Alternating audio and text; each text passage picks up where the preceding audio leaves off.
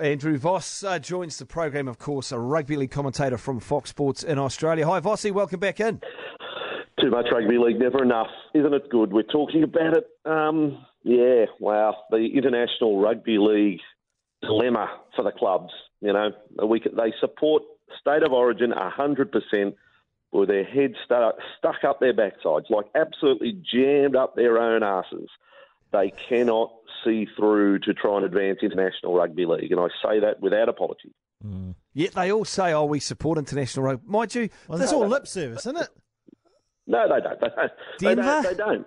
You know, we, we, we do absolutely do everything for Origin. You know, if if if um, the New South Wales or Queensland coaches said we've got to do this with our players this year, you know, camps in the off season, emerging squads, players are released to do that. Um, the the, the ten day camps leading up to Origins for as long as you can remember.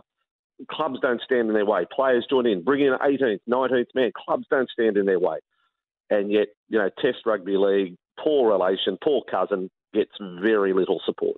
Vossy, I'm, I'm unaware. Excuse me if this is a dumb question, but I know the players get compensated when they're in state of origin. Mm. Do the clubs? Do they get any sort of compensation that seems that helps no. them be? Well, well, why are they so? Mm. Why do they placate it so much? Well, well, because I suppose they see the tangible evidence, which is dollars, in the television contract, which gets you know fed back into the game. Origin is part of the you know the television broadcasting rights and package and is an you know an enormous ratings winner, as you'd be aware. It's each year in you know year in year out, it's one of the biggest rating television shows in Australia. No, don't worry about just rugby league or sport; um, it's all programs. So it's part of the you know the, the television broadcasting deal.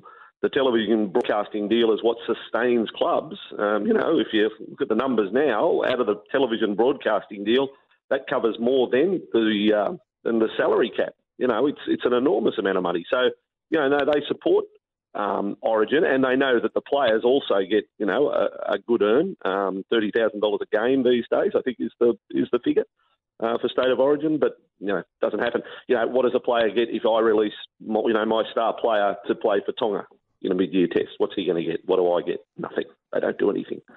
The clubs don't support it. Yeah, Mal Meninga was talking yesterday, Andrew. It was also revealed that one, maybe two Immortals will be announced later this year. And mm. uh, Meninga was there, Wally Lewis was there, Darren Lockyer was there, and I know two mm. don't go into three, Andrew. So who who's missing out?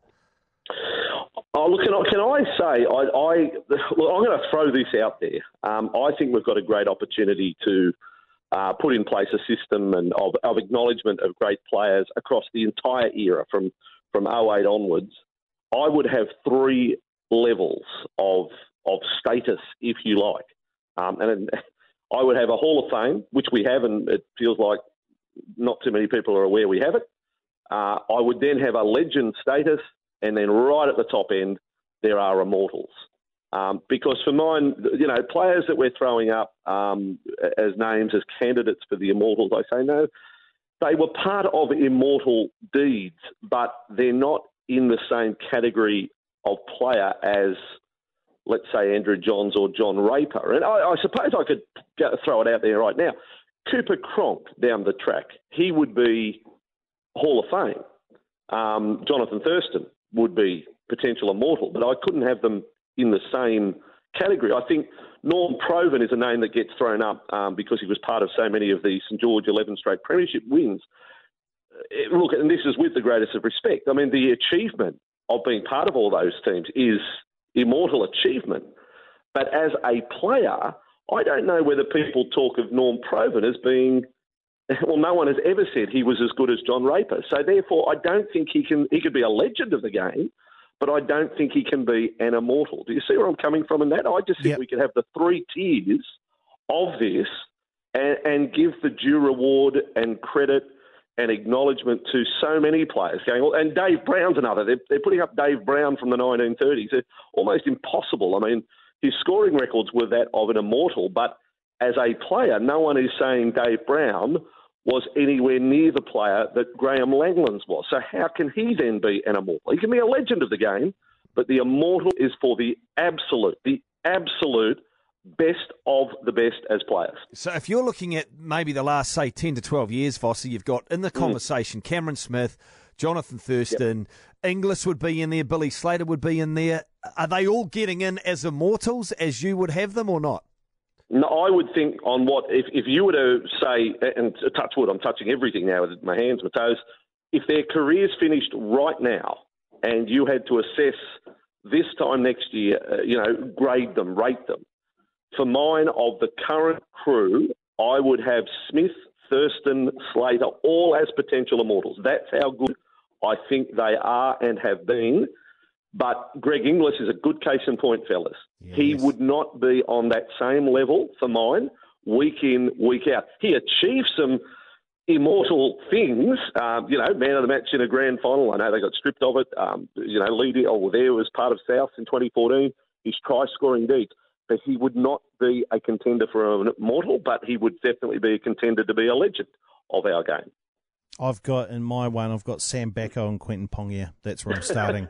yeah. Those are my boys. Is where I'm going. Hey. I've, got, I've, got, I've got personal favourites. I mean, you know, yeah. I'd, I'd, like to think that Jason Lowry is, is getting a mention there somewhere. Um, you know, uh, look, there's there's so many, but I think if we widen or if we increase the categories, I think the conversation can become bigger. Mm. It can become more of a discussion and debate rather than full on argument. Um, and I, I, just think that it also preserves the status of immortals, mm. that they are the you know, the absolute cream of the crop, the best of the best. Yeah. Well, the, I mean, the whole point of Mount Rushmore is there's only four of them up there, and that's why it's such fun, you know, it's getting there. But speaking of four, I'm going to expand that yeah. out to six. The top six. Who do you hmm. know? Do you know anybody that had said to you, no. "Hey, Vossi, hey Vossi, after two rounds, mate, it's going to be Dragons, hmm. Warriors, Panthers, West Tigers, Knights, and then Sea hmm. Eagles. That's the top six. well, if they if they did, if they did, they're, they're on drugs uh, and, and some pretty heavy duty things. But uh, probably shouldn't go there. Look, I, have got to say, it's um, you know I've been covering the game a long, long time. Uh, it is the most remarkable, stunning, amazing opening two weeks to a competition. There could not be any any of us, expert, you know, bloke in the pub, whatever, who could have predicted half of what has unfolded. To be serious, you know, the, the comeback wins, the milestone matches, the crowds, the um, the, the, last second victories, you know, just alone, you know, what Newcastle have done. You know, they won.